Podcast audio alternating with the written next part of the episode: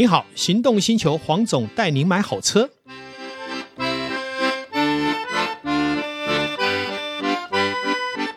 黄总带你买好车，再次来到线上，与导叔一起跟大家谈幸福事。Hello，各位听众朋友，大家好，我是导叔导根座黄总。我心中一直有个疑问，是什么叫做现况交车？那这个东西对我们消费者有什么影响呢？说到现况交车，最近就有一些案例哈，就是消费者买了车以后，车商跟他谈现况交车，离开二十分钟，车子就挂了。挂？不是一般的小挂，是整个引擎就挂了。那到底车商要不要负责任？理论上要吧。呃，如果以合约写现况交车，确实他可以豁免。这个是指法律端的部分哦。所以黄总，你指的现况交车就是货物寄出概不退换的意思喽？呃，他这个内容就是这样的意思。但是呢，我一直在说一件事，就是说现在的社会不比以前。不是农村社会，嗯，每个人的意识都蛮高涨的，嗯，那当然，如果说今天现况交车，呃，基本上有没有做足够的试车，有没有给客人足够的时间去了解这部车，嗯，还是就在现场看到车，然后就签个现况交车，出去二十分钟挂掉，你说这个车商完全不负责任，你说得过去吗？我觉得这种东西虽然你合约上是这么写，嗯，但真的闹上法院的话，应该也不至于到这么绝吧？呃，这个我就不理解了，因为这又进入到法律端，见解也会不同了哈。嗯，有时候你说法律这个事情，东法，诶，A 法官跟 B 法官就会有不同见解嘛。嗯，那但是就我是一个所谓从事汽车销售哈，而且是一个汽车专业的人来看，我觉得现况交车当然是可以签，因为有些老的车真的也没办法做什么太长久的保固。但是呢，我觉得前提是有没有跟客人去做整个车况的检查，嗯，确定好。另外一个有没有去做动态试车，还是只是看了现场？好，你动态试车，我会试它变速箱啊，嗯，引擎正不正常，有没有很重大的杂音，或是甚至于机件上的故障，嗯，那试完了。经过一个小时、半个小时的试车没有问题了，回来再来签现况交车，会不会比较公平一点？嗯，那另外一个，就算是有做这些动作，如果车子开出去二十分钟，或是半天，或是一天，我个人是这样认为啦。我们既然是从事这样的行业，一定会有风险。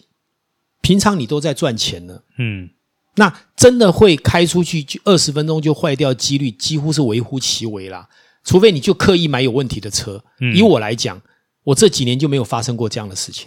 你不要说二十分钟了，就是两天会坏掉的几率也很低啊。嗯，可是黄总，我们说句实话啦，对于很多消费者来说，你今天就算给他实际的试车，那今天车辆哪边有隐含性的问题，因为毕竟不是专家来说，不见得会试得出来。是，所以也就是说，消费者今天去买中古车的时候，今天这种现况轿车，感觉上似乎非常的没有保障嘛。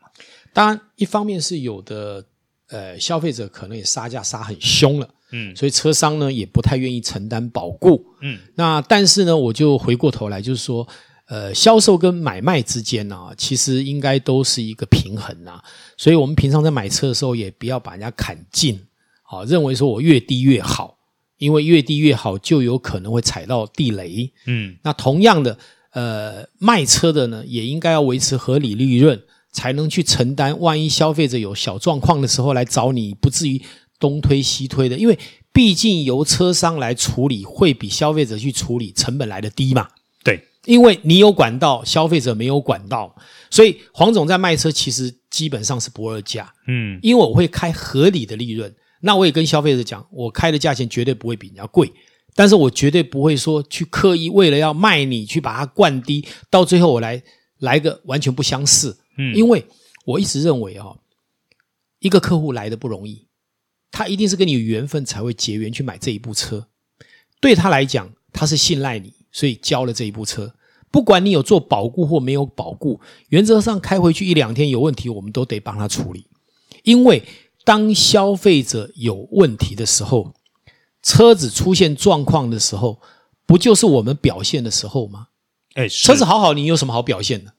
车子出问题，车子出状况，才是车商表现诚意，如何处理，也让消消费者认识你，而且也因为这样会来了一段什么长久的友谊啊。嗯，有可能他会未来继续续买也说不定。会不会续买是另外一件事。如果他成为你的朋友，不也是你赚到了吗？对，也是一件美事。要认识一个好朋友不容易啊。对啊，那得罪一个朋友很容易啊。是，那所以。我就说这是心态的问题。当然，我们回过头来哦，你如果今天已经开了三个月、五个月，你再回来去跟车商一定要要求什么样的条件，嗯、我觉得有时候也不好啦。啊，那但是呢，如果说你开出去了，真的有点小毛病，跟车商协商一下，是帮我看怎么处理成本呢，还是你补贴一点呢？嗯、我觉得这就是一个很好的互动。好，因为这样的互动是良性的。但如果你老是用占便宜的角度，不管是车商。不管是消费者都有这种可能嘛？对，因为也有老是喜欢占人家便宜的消费者。是但是呢，毕竟车商要负比较大的责任，就是说，虽然他占便宜，如果我能帮他解决，不也很好吗？嗯，任何一个我们俗称的奥 K，，如果你能帮他处理好，那么他以后一定是导向你的，因为这种奥 K 到哪里都不受欢迎。嗯，可是你居然还能处理得好，那不也是你的那个道行高深吗？哎，也是。对我们做销售的是要精进的，不能老是往往水里沉，认为说我就要做最便利的生意，做最好赚的生意，什么害客人我都不要，我只要好客人。你是怎样啊？你是如何啊？为什么都是好的都要轮到你啊？啊，是啦，这样讲也没错。哎，不过黄总说真的啦，以目前市面上来说，嗯，做这种现况交车的店家多吗？呃，应该这样讲，还是普遍有存在，普遍存在。那当然，比较老的车，一般来讲，它也卖的便宜，它也有可能会要求消费者现况交车。那对我来讲啊，我的做法是这样：一般的二手车商有很多是你没有付定金，我不让你试车。嗯，我觉得这也过度严苛了。嗯，基本上只要有诚意，我都会让客人试车，而且我让客人试车不是静态试车，是动态试车，就是我会陪客人去开。去试，最好是高速公路、山路还有平面道路都试，可以试出来它的底盘、它的悬吊系统，还有它的异音是不是在正常的情况下，是不是足堪使用。然后呢，每一个基建都跟他确认了以后，好回来。如果这个车真的没那么好，你怎么可以卖它嘛？你当然是不能卖它。那如果真的很漂亮，那我们就来谈这个价钱，你可不可以接受？嗯，可以接受，我们就成交了。这样会不会是在交车的过程里面，包括客人他的信赖度都是一个合理的范围？嗯，诶，那这样的话，像以实况交车跟一般我们联盟在讲的，就是说它可能会有一些七天鉴赏期来说，这两者在销售上价格会有差异吗？我是觉得所谓的七天鉴赏期，有时候我这样看也是一个所谓的糊弄啊，哪有什么鉴赏期？其实你说鉴赏期到底你要不要承诺说他今天不满意他就就要退？那这个也会有很多的消费纠纷嘛，对不对？